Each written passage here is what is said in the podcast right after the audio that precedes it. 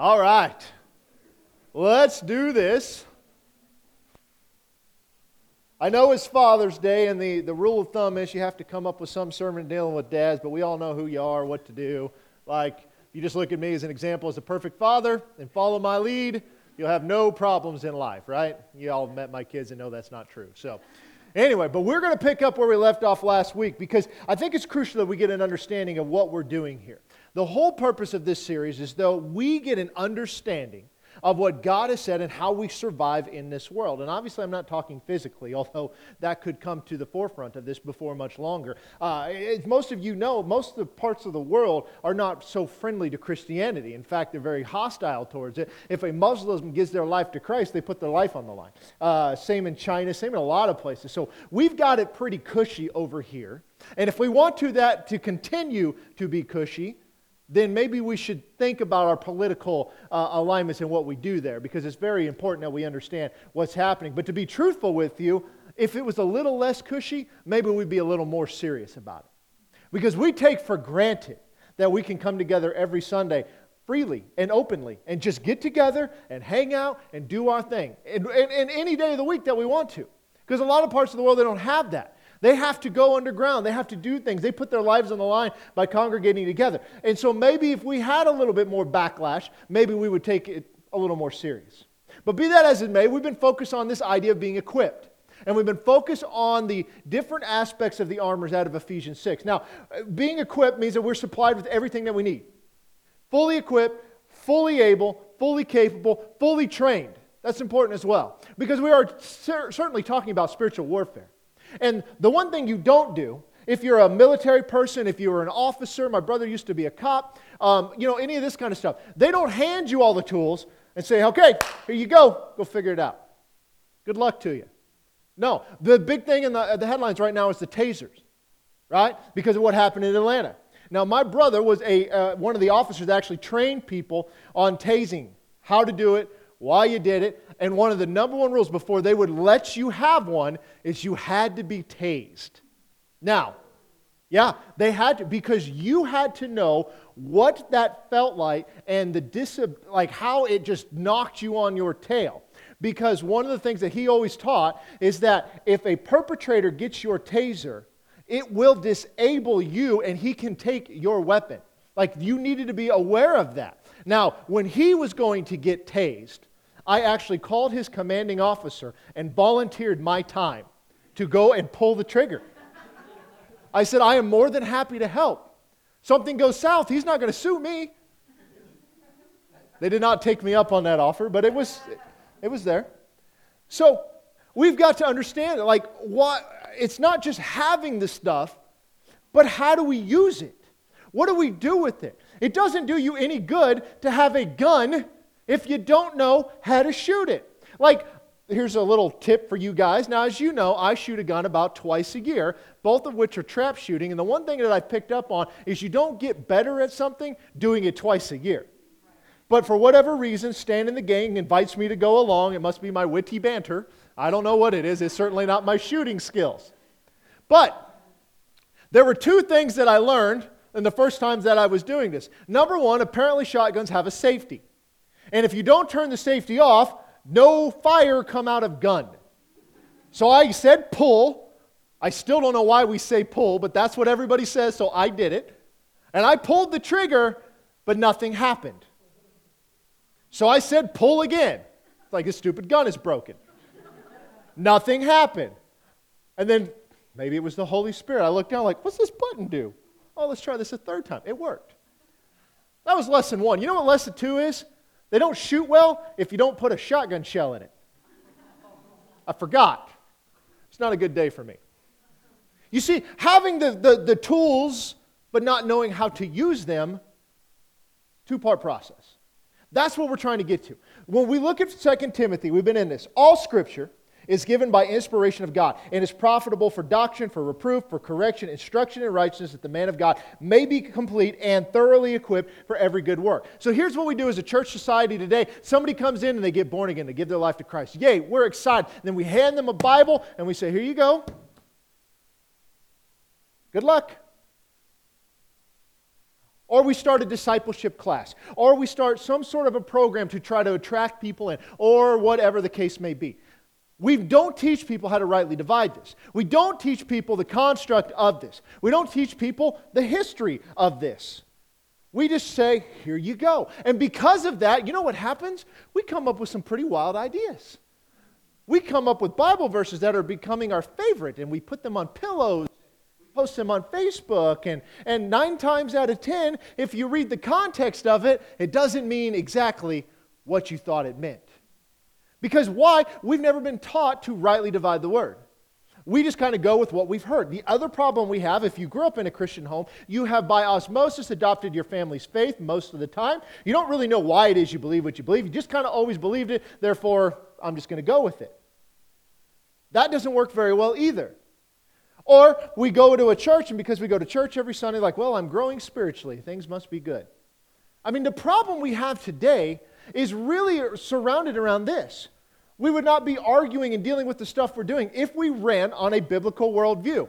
Now, let me ask you this if this is a fair statement or not. One of the problems we're having in America right now is fatherless homes.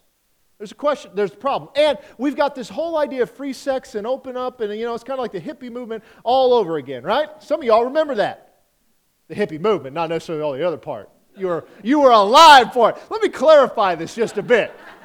I'm not looking for any hands to get raised or, you know, anything like that. But y'all were around. Some of us were not. We got our own issues to deal with. But this free love movement. And so one of the arguments that I've, I've made with people is like, could we at least agree on this? that if sex was held to the confines of a husband and a wife, at least from that standpoint, we would eliminate a lot of the other issues STDs, abortion. Like we would eliminate, if we just put it inside the confines of what God has said, would that not, in and of itself, eliminate all the other issues? Of course it would. But what do we do? We chase after the symptoms, the after effects. We're trying to fix these. Let's go back over here. Let's get to the heart of the problem. You see, symptoms point to an underlying cause. We don't treat symptoms, we treat the cause. If we treat the cause, the symptoms will go away on their own. That brings us back to the whole point of this a biblical worldview. Having an idea of what God has said on any subject and any aspect of life so that you can rightly divide good from evil, right from wrong, truth from untruth. And we're going to go through that today, but let's go to Ephesians chapter 6 right now. We've been in this quite a bit. We're not quite done yet. It says, Finally, my brethren, be strong in the Lord, the power of his might. Put on the whole armor of God that you may be able to stand against the wiles of the devil. For we do not wrestle against flesh and blood, but against principalities, powers, rulers of the darkness of this age, and a spiritual host of wickedness in the heavenly places. So therefore, take up the whole armor of God that you may be able to withstand the evil day. And having done all to stand, stand therefore, having girded your waist with truth having put on the breastplate of righteousness, having shod your feet with the preparation of the gospel of peace, and above all, taking the shield of faith which, with which you will be able to quench all the fiery darts of the wicked one. Take the helmet of salvation, the sword of the Spirit, which is the word of God, praying always with all prayer and supplication in the Spirit, being watchful to this end with all perseverance and supplication for all the saints. Now, we have gone through each piece. Look at the armor. We've gone through this. We've talked about the helmet, the breastplate, the belt, the shield, and we have been on now, oh, and of course the shoes, but we've been on the sword. Every part of these is crucial, but all of it locks into that belt. It's all about truth. If you cannot distinguish truth from non truth, you got a problem. What do we call that today? Fake news. Right? May use that term once or twice today. You know, what I want to tell you is when I'm discipling young people, when I say young, I mean young in the Lord, not necessarily teenager, but I mean somebody who's just given their life to Christ. The first sign that we're on a good path is when they hear something and they may don't know if it's right, wrong, they're not quite sure, but it throws up a red flag. Like something seems off with that. We're on a good track if we can get to that point. I wish I could get everyone to that point. It's like, I know this is what's being said, but it doesn't pass the test. Now, when you're dealing with teenagers, you don't want to be sniffing nothing, believe me. But it just something's not right. If I can get somebody to that point, then we can begin to drill down to see what is going on. But it all comes back to truth.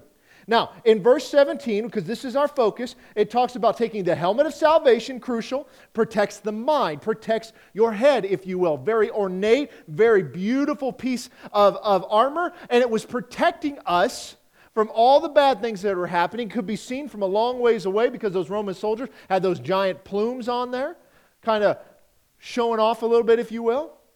But the sword of the Spirit, which is the Word of God. We've looked at multiple swords here, right? There are five swords that the Roman soldiers use. All five of them are crucial. The one that we really focused our attention on was this one, because this is the one um, that was uh, that Paul is speaking of here. At least that is the Greek word, machaira. I'm saying that correctly. I did a podcast with a guy just this week, and he, he was going through a bunch of Greek words. He understands Greek, and I do not. Okay, so he is smarter than I am. And he's like, he asked me, he's like, how do you pronounce that word? I'm like, I am a country bumpkin. I can't pronounce anything in English half the time. Why are you asking me this? Anyway, so we're focused on this idea, the crucialness of understanding. Now, that sword is a replica. They, they change over time, they make them, but it always had a bend on it. It would always curve up at the tip and it would be sharpened just around the top part. This thing was brutal. The main thing about it, that what, what they liked about it, is that they would insert it, they would twist it, and when they pulled it out, because of that curve in it, it would pull the entrails out. Now, they may not die immediately, but they're going to die soon. It was, uh, uh, and that's the picture that Paul's painting here. And so we looked at this idea, the sword of the Spirit, which is the Word of God. Now remember, we said the belt of truth is the Word of God. Your Word is truth. It's not like these are just ancillary words that are being thrown around. Everything always goes back to the Word. Hebrews 4:12. The Word of God is living and it's powerful. Is that true? Okay, so why do we not turn there? Why do we not start there? If it is living and powerful, why do we not use it? So it's living, powerful. It's sharper than any two edged sword, same word, piercing even to the division of soul and spirit and of the joints and the marrow, and it's discerner of the thoughts and the intents of the heart. So, this is what I've told you guys last week, and this is what the Lord revealed to me. This word, being the sword, is the filter of which every thought must pass in order to have the mind of Christ. In other words, you're going to have all sorts of thoughts good ones, you're going to have some bad ones. Does that mean they're evil? No, not necessarily. But it doesn't make them God type thoughts. You see, I want to align myself with God's word, with God's mind, with God's process. I want to align myself there. I don't want to come up with my own fanciful ideas. He has established this for a purpose.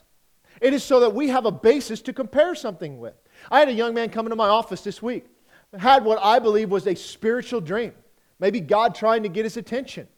And he tells me the, the, the whole dream and what's going on. And he said, uh, he's like, what does it mean? I said, well, I can't answer that because there's no cheat sheet that says, oh, when you see the butterfly, it means this. When you see a unicorn, it means this. There's, there's none of that that exists. There are people that make that stuff up, but there's no standard for me to compare it to. But I said, but I, we can speculate a little bit. Let's look at this. Now, sometimes you have dreams, although they may seem spiritual, are a result of you watching TV too late at night or eating a bad slice of pizza, as if there's such a thing as a bad slice of pizza. But I mean, you know what I'm saying. You know, like there are things that happen, so not everything is a spiritual one. In this case, I think it was trying to get his attention, but be that as it may, I cannot say that for certain. What I can say is, I want to be aligned with this. Anything, and this isn't just talking about spiritual discernment. In other words, okay, somebody's making a claim about the Bible, a claim about God, whether we agree theologically, you know, what does it say? I'm talking about things that aren't necessarily theologically sound. What do we do with the world we're in? There's a lot of chaos out there, y'all. I mean, we're pretty, we're pretty uh, in a good spot, let's put it that way. We don't have a lot that goes on here. I mean, the poor newspaper writers, what are they writing about? Oh, someone's tomatoes popped up. I mean, what else do they have to write about? There ain't nothing going on here. We're not exciting. But you go off into the cities. I got friends of mine that were down in Tulsa last night. They, some of them went to the rally, showing me some of the stuff that went, uh, went on down there. It's like, whoo, you have fun with that. I'll stay up here in no man's land. You know? But those ideas, those concepts, do they line up scripturally? So there are a lot of ideas that doesn't make them good. So, this is what is used to separate your thoughts, the soul, and the spirit, and God's thoughts. You see, God speaks through your spirit, but your mind must be renewed. When you're born again, your spirit is recreated into a new creature. But however, your mind is not, it is still the devil's playground. That is your responsibility to do that. It separates the thoughts and intents of the heart. So we have to understand that. Look at uh, Philippians 1, verse 9. I read this last week. And this I pray, that you, uh, your love may abound still more and more, uh, still more and more in knowledge and all discernment, that you may approve the things that are excellent, that you may be sincere and without offense till the day of Christ, being filled with the fruits of righteousness which are by Jesus Christ, to the glory and praise of God. So what are we talking about? Discernment separating the good from the bad, approving of the things that are excellent. So, in retrospect, that means we disapprove of the things that are not. Okay? Who defines what's excellent? It's not you and me. Okay? Matthew chapter 16, verse 1. Watch what he says to the Pharisees and Sadducees. Then they came and testing him said to him, Would you show us a sign from heaven? He answered and said to them, When it is evening, you say it will be fair weather because the sky is red, and in the morning it'll be foul weather because the sky is red and threatening. You hypocrites! You know how to discern the face of the sky, but you can't discern the signs of the times. He's scolding them. Why? Because the signs of the times were laid out in Scripture. They are teachers of Israel. He got on Nicodemus in John 3, saying, Well, what do I have to do? And he says, Well, you must be born again. He's like, Wait a minute, I got to get back in my mom's womb. And he says, Are you a teacher of Israel and you do not know these things? He's scolding him. He's getting on him because he should know.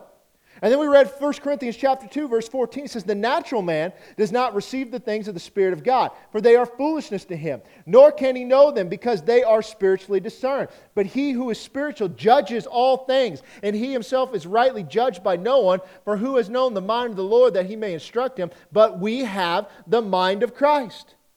So what are we talking about here? The natural man your flesh your body your soul unrenewed the things of God makes no sense. When we hear somebody gets cancer, our mind feels sorry for them. We hear somebody that's going through a rough time financially, our mind feels sorry for them. But our spirit's like, we go pray for them. We go give to them. We go take care of. You can't make your mortgage, I will. Like, we do the things, and I'm not talking about someone being lazy. Don't misunderstand me. I'm talking about somebody just going through a rough spot. I mean, why do you think that we support these ministries? Not just as a church, but a lot of us individually, all over the world. People give so generously whenever there's a need that arises. I mean, our, our Jewish missionary that we support will be here hopefully next month. We're still working out. He was supposed to be here in March. Uh, obviously, the corona kept him away because there were no airplanes. But, you know, it's like a couple years ago when he was trying to get to Israel, I said, guys, anything we can do to help him. He needed three grand. Guess what we sent him? Three grand. Praise the Lord. Why were we so generous in a moment's notice? Because we believe in the work of the ministry. We know the money belongs to the Lord, that He can print more. He's better at it than the feds. And that's hard to believe, ain't it? Because it's just money, it's just a thing, it's no more than a tool of which we operate by, but we don't worship it. So now let's look at this. 1 Peter chapter 2 verse 1. So therefore, because of all of this, so go read the context of chapter 1 laying aside all malice, deceit, hypocrisy, envy, and all evil speaking, as newborn babes, desire the pure milk of the word that you may grow thereby, if indeed you have tasted the Lord is gracious. Now let's break this down. What did it just tell us? We have to lay aside. Did it say that God's going to do it for you? No, we do it. All malice, all deceit, all hypocrisy, all envy, and all evil speaking. That's a lot of alls. We have to do this. We take care of this. But what should we do? We should desire the pure milk of the word that we may grow. So, how are you going to grow? It's through this. You, no matter what you do and how you try, you will never get away from this. If you do, you will end up off. It's, there's a movement right now. It's not a new movement. It's Marcionism, if you really want to break it down, which is back in the second century, I think, but it's, it's reared its ugly head again where we are rejecting the confines of Scripture, the truth of Scripture. They'll say that the Old Testament is really not a picture of how God was, it was just how they thought God was. But when Jesus showed up, he showed us exactly who God was, how they had it all wrong before, that he was this loving, peaceful, just wonderful guy. If you believe that, I got a bridge to sell you. Look at 1 Corinthians chapter 3. And I, brethren, could not speak to you as to spiritual people, but as to carnal, as to babes in Christ. I fed you with milk and not with solid food, for until now you weren't able to receive it. And even now, you're still not able, because you're still carnal. For where there is envy, strife, and divisions among you, are you not carnal and behaving like mere men? So, what is Paul saying here? There's a distinguishing factor between Christian and non Christian. Talking about carnality. So, can somebody be born again and still be carnal? Absolutely. He just told us that. I've had people argue with me there's no such thing as carnal Christianity, there's born again and not born again. Unfortunately, Paul didn't know that. So, he couldn't speak to them as spiritual, he had to address them as carnal because they were just babes in Christ. I gave you milk, you really should have had solid food but you're not able to deal with it. Still not able to deal with it. I still got to deal with you. And how do we know? What are the fruits of that? The envy, the strife, the divisions. So he's making a distinction here of how we should be acting, but how we're not. What's the underlying factor here? It's a lack of understanding the word. Were these are born again people? Absolutely. The Corinthian church, as screwed up as it was, and it was, okay, it still operated in the gifts of the Spirit in such a powerful way that Paul had to lay out like some parameters here. Chapters 13, 14, all of that. Like, listen, guys, get a little, a little bit out there. So he's laying out a, a pattern for them, but these were still born again people. They just weren't acting right. Why weren't they acting right? Well, as I said before, if the enemy can get you thinking wrong, he will get you acting wrong. It's not always spiritual stuff. A lot of times it is natural stuff. How we respond in a situation. The natural mind does not respond in a financial crisis by giving more. The natural mind will tell you, I need to hoard all that I have or I may run out. You guys see what I'm saying? You following me? All right, now let's look at 2 Timothy chapter 2. I'm going somewhere with all this, I promise. Remind them of these sayings, charging them before the Lord not to strive about words to no profit, to the ruin of hearers. Be diligent to present yourself approved to God, a worker who does not need to be ashamed. He's rightly dividing the word of truth. I keep referencing this, I haven't read it yet. Shun profane and idle babblings, for they will increase to more ungodliness. In other words, shut your mouth with all the nonsense. Quit focusing on that. And their message will spread like cancer Hymenaeus and Philetus are of this sort, who have strayed concerning the truth, saying that the resurrection is already past, and they overthrow the faith of some. Nevertheless, the solid foundation of God stands, having this seal The Lord knows those who are his, and let everyone who names the name of Christ depart from iniquity. Now let's leave this up here for just a minute. Go back one for me. We see these two names here, okay? Hymenaeus and Philetus. Great names. I think uh, Kyle, Maddie, maybe the next baby. Just a, just a thought. But he's, he's getting on, he's letting Timothy know.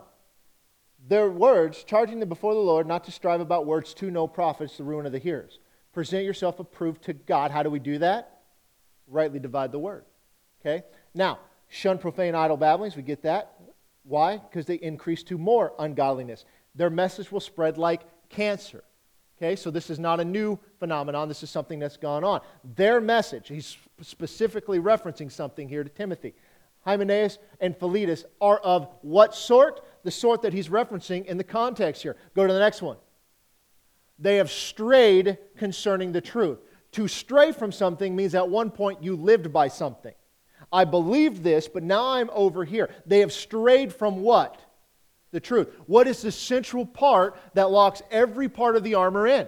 It's the truth. It's that belt of truth. What were they straying from? They're saying that the resurrection is already past. What resurrection are we talking about? Ultimately, the raising of the dead in Christ at the, um, the blowing of the trumpet, the rapture, all this kind of stuff. Saying this has already happened. As a result of their teaching, they overthrew the faith of some. So these were people, in putting it in our vernacular, who were in the church and they were known as solid leaders at one point. I mean, I would assume, I am making an assumption there, and began to teach falsehoods And as a result of that, their followers have now strayed away. You guys follow me on that? You see how that works? That's what Paul's telling Timothy. Teach against this stuff. How did that happen? If you stray away from the foundation of truth, you will eventually get off kilter. You could be right at one point in life. You may be right on certain subjects. But if we don't consistently go back to the Word where we get our basis of truth, we will end up off base. You guys, you guys with me? Everybody there? Okay. All right. I don't want to leave anybody behind. Now, as we've been talking about this, um, I've given you guys some examples. I want to give you this again. Now, I'm going to go to Matthew chapter 4. Now, I have read this and I have done this, but I want everybody on the same page because I want to show you something here. Matthew chapter 4, this is the temptation of Jesus. Ultimately, what's happening here is if you could say it in this way Jesus is spiritually undoing three of the mistakes that the Israel, Israelites made as they were traveling through the wilderness. And you'll see that in his response. If you go read the, uh, the verses he quotes, you will see what's going on there. So he's tempted in the same way that they were, yet without sin. He got it right where they got it wrong. Okay? We're not going to do all of that today because we don't have time. We could make time if y'all don't want to go home, but I didn't figure that was the case. I know y'all are anxious to get into that jerky, so I'm going to let you. Let's start at verse 1. Then Jesus was led by the Spirit into the wilderness, and he was tempted by the devil. And when he had fasted 40 days and 40 nights, afterward he was hungry. Now, when the tempter came to him, he said, Now, let's stop there. Who's the tempter? It will tell us here in a moment is Satan. Who was the tempter in the beginning? It was Satan. All right? Who is always the tempter? It's Satan. Why in the millennial reign is there no sin? Because Satan is locked up. There's no tempter. Why is he released? Because the people that come to Christ have never had the opportunity to reject him. That's why the tree of the knowledge of good and evil is there. They gave, he gave Adam and Eve the opportunity to go against him. It's not love if it's forced. All right, that's sidebar.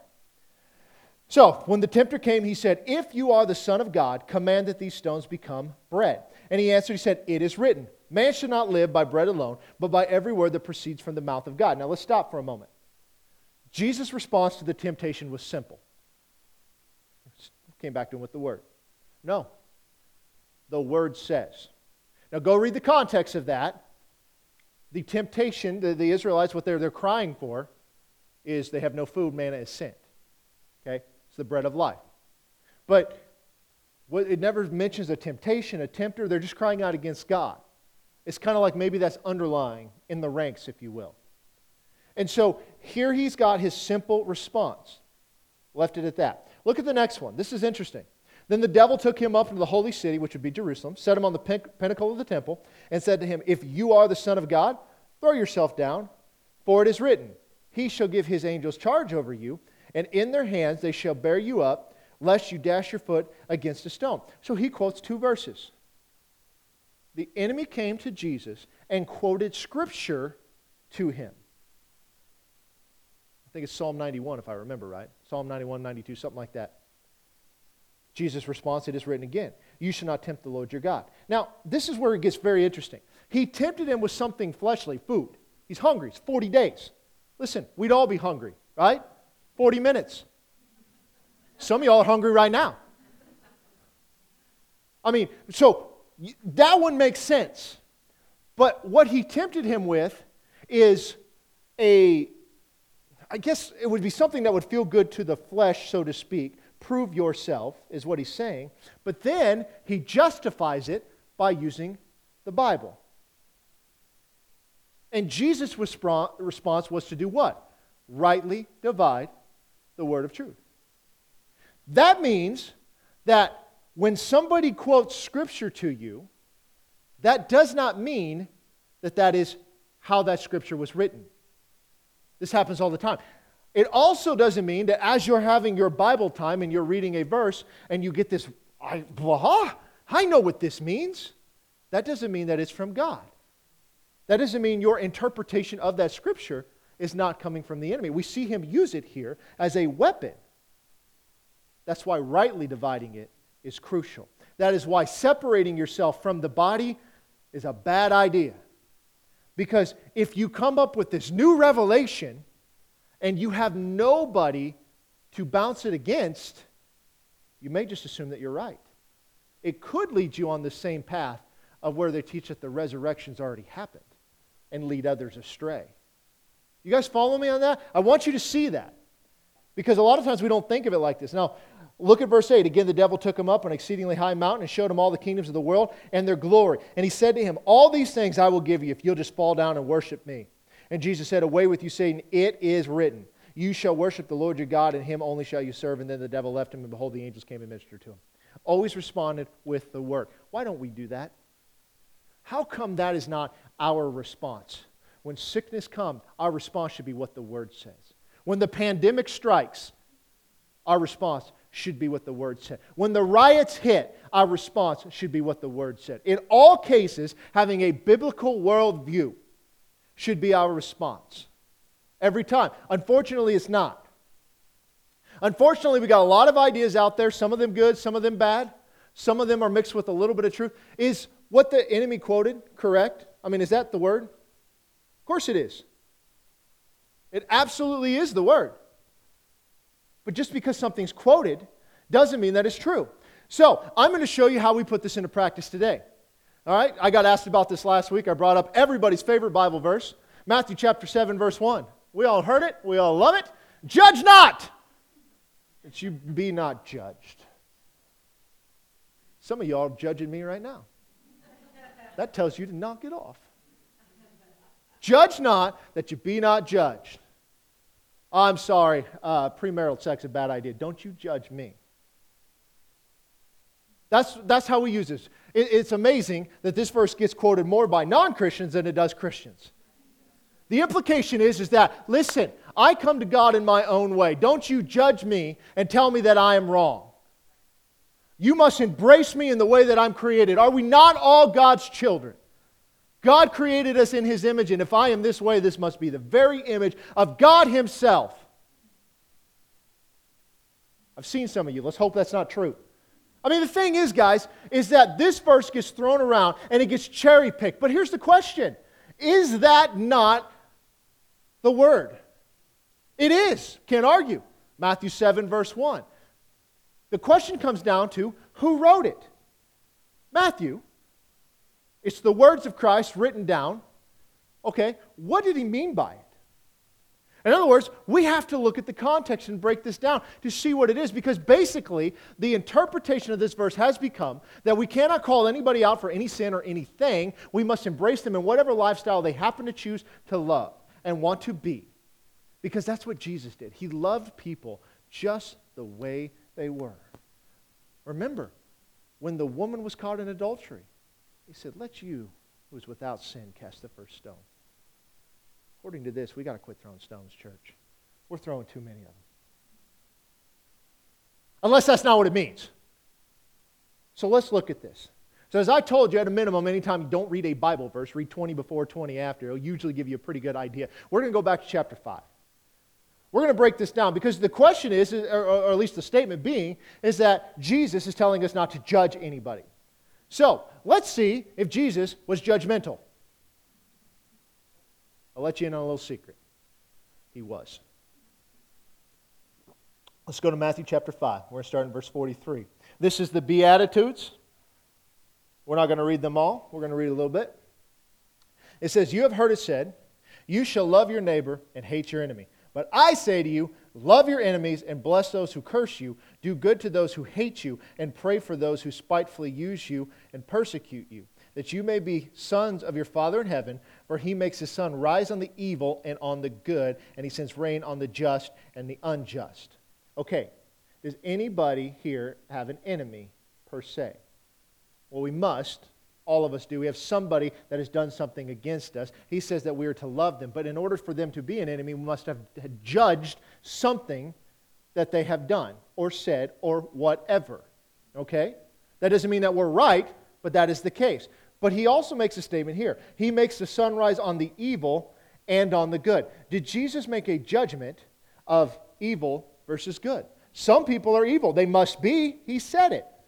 Otherwise, he'd just say, hey, you're all good, and the sun rises on all of us equally. Obviously, he's making a distinction. How about the just and the unjust?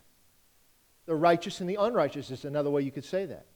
So there is a distinction there. There is something that has made these people just and something else that has made these people unjust. Now, he doesn't tell us what it is specifically here, but he says that there is a distinction. Is that not a judgment that has been made? If I am judging something and I say, yes, this is righteous, I have made a judgment call on it. You guys see that? That is what Jesus is doing. He's making a distinction. Verse 46 If you love those who love you, what reward have you?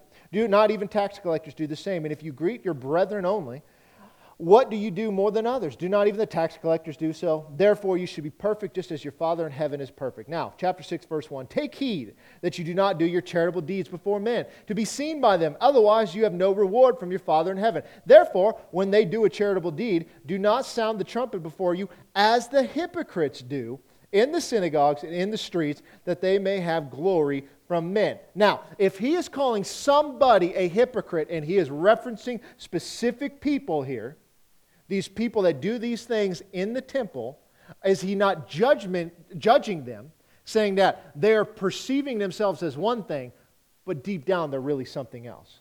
Don't misunderstand hypocrite. That does not mean to say something and do another. It means to put yourself up as something. It's, the Greek actually means just wearing a mask. You are portraying yourself as something that you are not. Because if it was, uh, you know, say something and do another, well, then there's a whole host of hypocrites sitting in this room. But it's really references that you are pretending to be something that you are not. Now, in order to call somebody a hypocrite, as he has done, he's ultimately referencing to the Pharisees and the Sadducees here. He had to judge them, yes? You guys see that. He is judging. He's judged them as hypocrites. And he says, Don't do your charitable deeds and sound the trumpet as they do in the synagogue. If that was today, turn the camera off. Don't put it on Facebook. It drives me crazy when I see this. It's always amazing. You see these videos of people just doing random good deeds, either with homeless or buying somebody's meal and whatever, and the camera happens to catch the whole thing. It's like they got a crew following them around or something. So don't be like them. But when you do a charitable deed, do not let your left hand know what your right hand is doing, that your charitable deed may be in, in, secret, and your Father who sees in secret will himself reward you openly. So now he's made a distinction between you and your behavior and the hypocrites and their behavior. Did he not just judge both groups of people? Absolutely, he did. Oh, we're not done. Verse 5 And when you pray, don't be like the hypocrites. For they love to pray standing in the synagogues and on the corners of the streets that they may be seen by men. And assuredly, I say to you, they have their reward. But you, when you pray, go into your room, and when you have shut your door, pray to the Father who is in the secret place. And your Father who sees in secret will reward you openly. And when you pray, do not use vain repetitions as the heathen do, for they think that they will be heard for their many words. Now, he just judged two different people, didn't he? You got the hypocrites telling you, don't be like them, judgmental. And now he said heathens. What is a heathen? An unbeliever. There's basically two, two groups. In this case, it's the Jews and the not Jews. The not Jews were heathen, they were outside of covenant unless they came into covenant and made themselves a proselyte Jew. So, in other words, he's making a distinction again. He is judging a group of people. He does this a whole lot. Let's keep going. Therefore, do not be like them. Verse 8 For your Father knows the things that you have need before you ask Him. In this manner, therefore, pray Our Father in heaven, hallowed be your name. Your kingdom come, your will be done, on earth as it is in heaven. Give us this day your daily bread, and forgive us our debts, as we forgive our debtors. Do not lead us into temptation, but deliver us from the evil one. For yours is the kingdom, the power, and the glory forever. Amen. Okay? Anybody recite that growing up? A whole bunch? I'm sure you did. For if you forgive men their trespasses, your heavenly Father will also forgive you. But if you do not forgive men their trespasses, neither will your Father forgive yours. Moreover, when you fast, do not be like who? Them lousy hypocrites. With a sad countenance, they disfigure their faces that they may appear to men to be fasting. Assuredly, I say to you, they have their reward. But you, when you fast, anoint your head, wash your face, so that you do not play, appear to men to be fasting, but to your Father who is in the secret place, and your Father who is in the secret will reward you openly. Uh, how we would say that today is when you're fasting, take a shower. Okay? Don't look sad. Don't look so hungry. Don't stare at my cupcake. All right? I mean, so, but do you guys see this? This is mild. I'm showing you the context of it, but he is making a clear judgment between the good and the bad. Don't be like these people. All right? It's like for you guys here in Rockport, when you're raising your kids, listen, you guys can do anything you want in life. All I ask is don't be like those folks across the river. Please. You know what we did across the river? We forgot y'all existed. That's what we did. But we're here now. Hallelujah. So Now, that is chapter 5, or part of chapter 5. Chapter 6. Now let's get into chapter 7. Judge not, that you be not judged. Now, that's ironic from a man who just judged a whole slew of people, right? So it can't mean don't make a distinction between good and bad. It cannot mean that. Because that doesn't make sense. Or he's schizophrenic. Verse 2 For with what judgment you judge, you will be judged, and with the measure you use, it will be measured back to you. Okay, so it seems like he is dealing with hypocrisy here, is he not? In other words, don't go deal with everybody else's problem before you start at home. Verse 3 And why do you look at the speck in your brother's eyes, but not consider the plank in your own eye? Uh oh. Now, did Jesus just say something here? In other words, they have a speck and you have a plank. And you're getting on to them about your, their speck, but you're not dealing with your plank. A little hypocritical, if you will. But did he say that the speck didn't exist? No. He's judging, yeah, there's a speck there. So, as he will say, or how can you say to your brother, Let me remove the speck from your eye, and look, the plank is in your own eye? Hypocrite. First, remove the plank from your own eye, then you will see clearly to remove the speck from your brother's eye. Now, stop there. So, get your problems taken care of, and then go and judge the speck and deal with it. But take care of home first. So, he's dealing with both. He is judging all these people, very judgmental. Verse 6, it gets really ugly here. Do not give what is holy to the dogs do not cast your pearls before swine, lest they trample them under their feet and, turn a, and tear you into pieces. Now, he's referencing people to dogs and swine. This is not good. Because if we do that, we get in trouble. To a Jewish man, swine is unclean.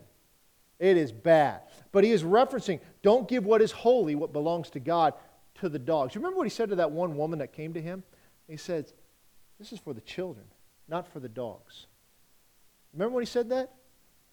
And she has a great counter argument.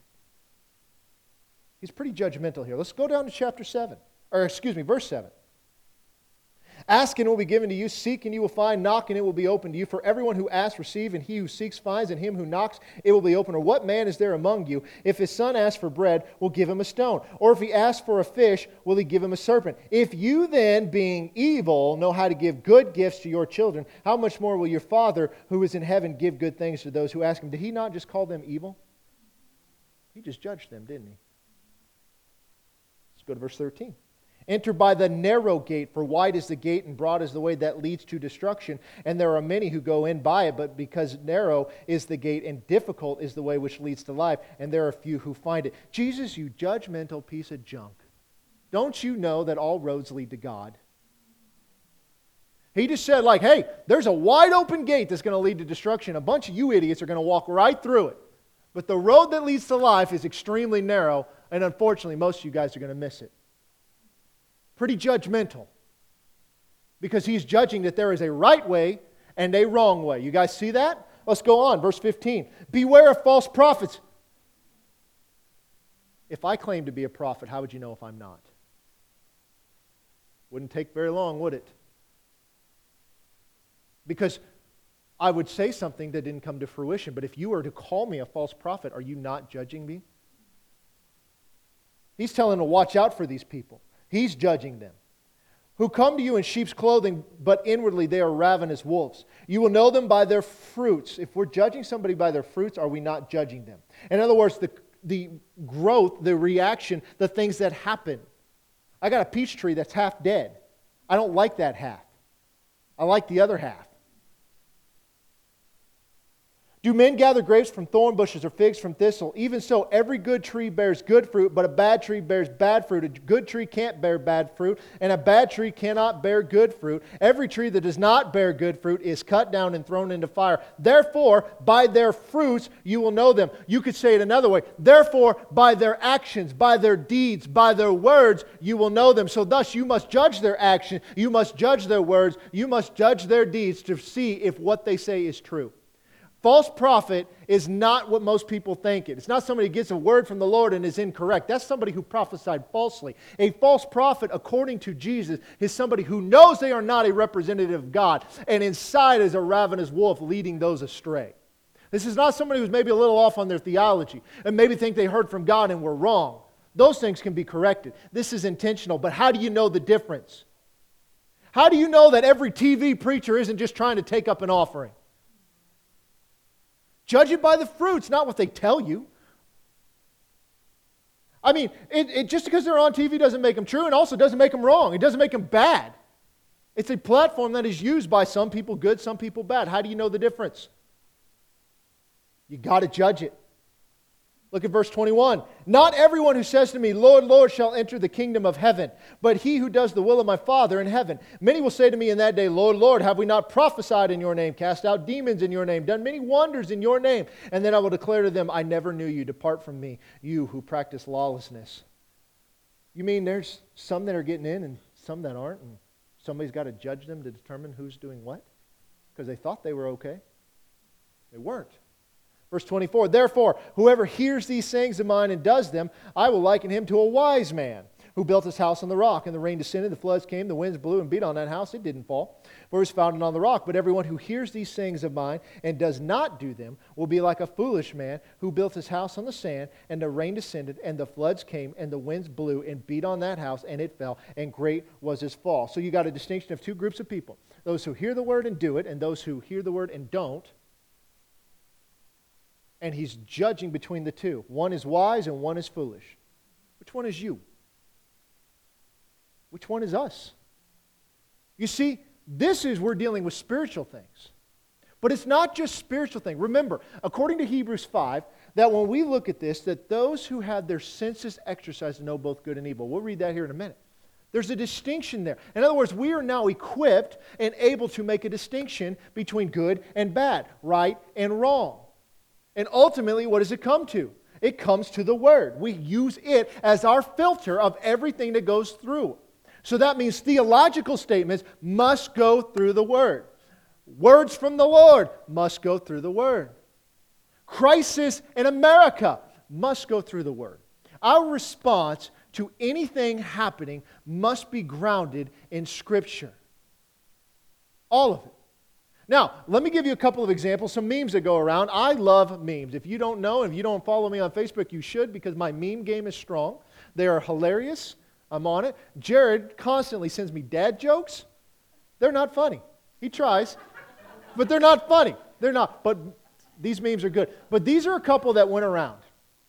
And I could not believe the number of Christians that I saw that would share these thinking that they're doing good. Here's the first one. Okay? How deep is the mud?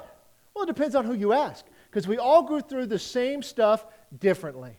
You got two dogs there, one's obviously bigger than the other. How deep is the mud? Well, it just depends. It all depends on how you respond to it, how you go through it, because for some people, it's a lot harder than it is for others. Right? Is that statement true? Now, some of you are refusing to make eye contact with me right now. And I get that because you know I'm always setting you up. But here's the question How do we know how deep the mud is? Well, I'm going to walk up here. Look at me getting my cardio in today. All right. Here's the line on the mud. So it's, it's that tall. That's how deep the mud is.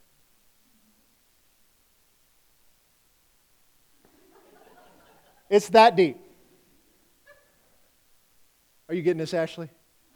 It's, it's, it's just that deep, Ash. It's all not any deeper than that. What is irrelevant to answering the question of how deep the mud is? How big the dog is. Right? If you drive a 1976 Pinto down a mud road, or you drive a 1976 Ford F 250 that's souped up with big mud tires on it, which one's making it to the end of the road? Not the Pinto. In fact, the Pinto may not have made it down the highway to get to the road. I, I mean, the mud is this deep. How you trudge through it is irrelevant to the question. You guys see that? So, what did we just do? Well, we used logic and philosophy. But we see this stuff out there all the time. And this is getting put a Christian spin on it because we both may face the same trials, but how we respond to them may be different. The question is, is if we are in the Word and we know what it says and we live our lives by it, does it make any difference the trial that comes against you? No, your response is always the same. The enemy comes and says, Did God really say? Our response is, Oh, yeah, he did. I mean, we saw this firsthand, right? We saw it firsthand. Listen, most of us would struggle to go through what they went through with that accident and everything like that. But they stood on the word. They put into practice all the things that they had learned. And when the trial came, they were armored up, they were ready. Doesn't mean it was fun. The mud sucks. It's not fun, but they were equipped. Now they come through the other side. Now they got a story to tell. And God is more glorified in their life than before. You guys see how we did this? This wasn't hard, was it? No. Y'all got it. You guys might make eye contact with me with on the next one. Let's, let's go up to the next one. Here we go. This is one of the realest things I've read. Six or nine. Just because you are right does not mean I am wrong. Just you haven't seen life from my side because it's both a six and a nine at the same time. Is that true? You know the answer is no now by default, but can you break it down is the question because I wouldn't be talking about it. Well, here's the thing Does it make any difference, his perspective or his perspective, on what the number is? Does the number change because of the perspective of which you are looking at it? Of course not. What do we have to ask? Well, who's the dude that put the number down? Let's ask him what it is. Can you have two opposing truths? Just because you are right does not mean that I am wrong. Is that logically possible? You guys are scared to death to nod or anything. It's not subjective. Your opinion is irrelevant. It doesn't change what really is true. I had a high school student, I was working at a high school out in Hastings, and uh, she made a comment. We're talking about truth being objective, there being a standard in all things. And so she said, No, I don't know, because you know, truth changes all the time. It's like in science, we make new discoveries. I said, Well, but just because we made a new discovery doesn't mean doesn't that mean that was the truth the whole time and we were wrong before? And she's like, Oh, I never thought about it that way. I know teenagers today don't get told they're wrong ever, but it happens. You see, your side of life is absolutely irrelevant to what the truth is. That's why Bible studies today are so screwed up. You go around, you read a couple of verses, and you be like, what does that mean to you? Oh, that's nice. What does that mean to you? Oh, that's lovely. I don't care what it means to you. I care what does it mean? What is he conveying?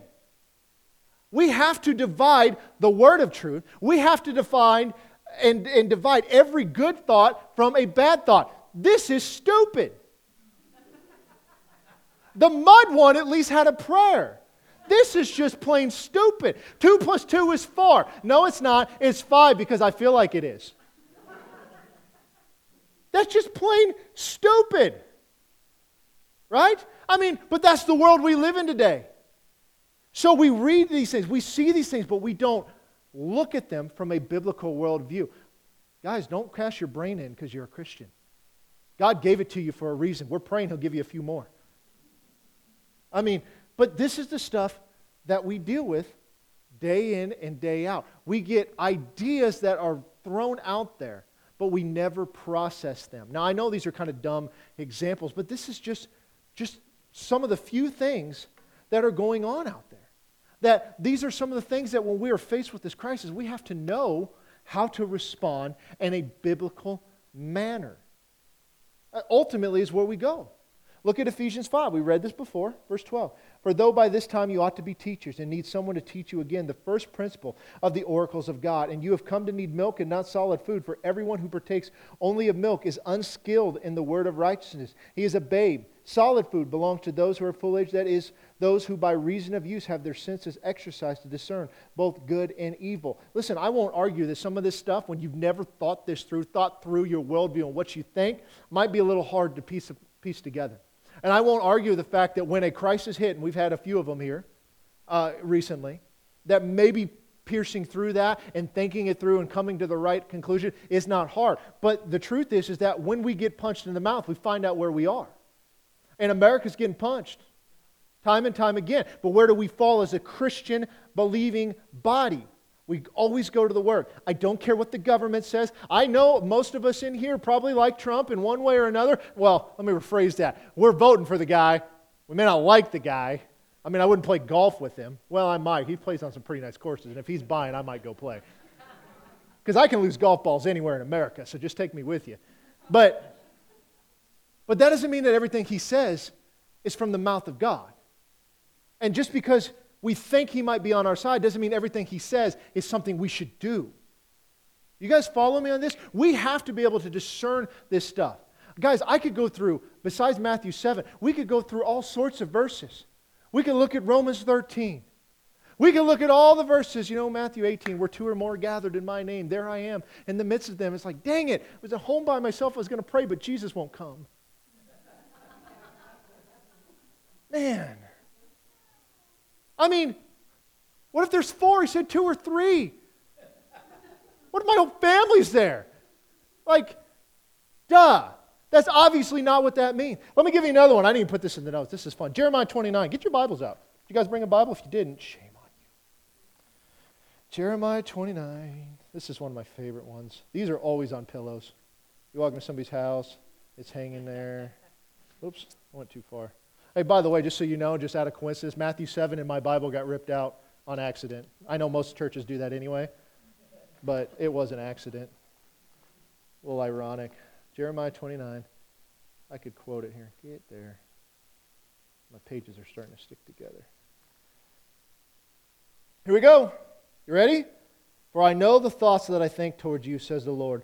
Thoughts of peace and not of evil, to give you a future and a hope. We Christians, we read this verse and we're like, oh, he thinks good thoughts of me. He's given me a future and a hope. And the question comes back to, well, who wrote it? Jeremiah. And who is it written to?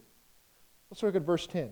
For thus says the Lord, after 70 years are completed at Babylon, I will visit you and perform my good word towards you, and cause you to return to this place. For I know the thoughts that I think to, towards you, says the Lord, thoughts of peace and not of evil, to give you a future and a hope. In other words, if you were not a part of the 70 year of Babylonian captivity, thus does not apply to you. Now, there is a spiritual principle there, certainly. But how about we start with the proper context of the verse to see what's going on. He's making a promise to his covenant people. I haven't forgot about you guys. You're going through this for a reason. Remember, it was the land covenants that they did not keep. This, is, this is judgment on you, but when you come out, I've not forgotten you. There will be a time of hope. You guys see that? I know that's a crazy example. Does misusing Jeremiah 29 make you like a terrible person? Of course not. Is it going to lead you in a third, theologically unsound place? Probably not. But how about we just try to use it right the first time? You see, that's the thing, guys, is this word is what divides our thoughts from God's thoughts, from the enemy's temptations and his thoughts. We always go back to the word, Ephesians 4, verse 10. And he himself gave some to be apostles, some prophets, some evangelists, some pastors and teachers, for the equipping of the saints for the work of the ministry, for the edifying of the body of Christ. Now, why did he give those five, those five things? It actually says pastors that are teachers, so it'd probably be four things.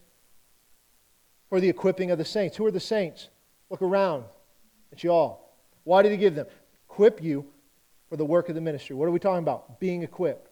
Why am I here? To equip you. Does that mean I have all the answers? No, of course not. But I have a God given ability that He has given me and a gifting to teach you and to grow with you. So it's for the work of the ministry and the edifying of the body of Christ to win. We all come to the unity of faith and the knowledge of the Son of God to a perfect man, that we should measure of the, uh, to the measure of the stature of the fullness of Christ, that we should no longer be children tossed to and fro and carried about with every wind of doctrine. That means there's good doctrine and there's bad doctrine. There are good thoughts, there are bad thoughts. There are good memes, and there are bad ones. Now, watch what it says. That we should no longer be tossed to and fro and carried away by every wind of doctrine, by the trickery of men, and the craft, cunning craftiness of deceitful plotting, but speaking the truth in love, may grow up in all things into him who is the head, Christ, from whom the whole body, joined and knit together by what every joint supplies, according to the effective working by which every part does its share, causes growth to the body for the edifying of itself in love. There's a bunch there, but remember, the Word of God is sharper than any two edged sword, and it separates joints and marrow. Joined and knit together by what every joint supplies, coming together. It's the Word that connects us. But what do we do? We grow up in all things and we speak the truth in love.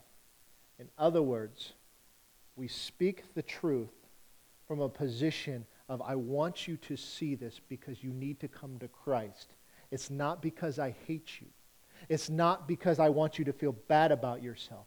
It's because you are not right with God, and I want you to be. I want you to understand the way that is there. So I'm not coming against you, and I'm not condemning you, but I am judging your works, and I am judging your words, and I am judging your fruit, as Scripture has told me to. That is why I'm sharing this. That is why we have to be always telling the truth out of love. Men, that is why when your wife puts on a new pair of pants and says, Does this make my butt look big? Your response must be, Of course not, baby, you're amazing. Listen, there is a fine line that we do not cross, just so you know. No, Obviously, I'm kidding. Guys, this is the thing is that we're in a culture of not hurting feelings and not suppressing anything and we just we just want to love everybody. Love tells the truth. I do not hate somebody enough to leave them in a position of sin, separated from God, without me at least attempting to intervene. It doesn't mean I'll be successful, but I will attempt it. I don't hate anybody that much if we are to love God and to love people, then when we gather together, we go to God and we worship Him. We're preparing, we're equipped, we're being built up and to be ready to be sent out. And if we're loving people, then we are sharing the truth of the gospel, even when it's unpopular. Even when we're talking about race issues, even when we're talking about pandemics, even when we're talking about all the other stuff that is going on around the country today, we will always stand back on the word and what is true. Your opinion is irrelevant if it is not grounded in truth. So it doesn't matter how deep the mud is, and it doesn't matter if you think it's a six or you think it's a nine. All it matters is what God has said. Because I don't care how deep the mud is, you will come through it.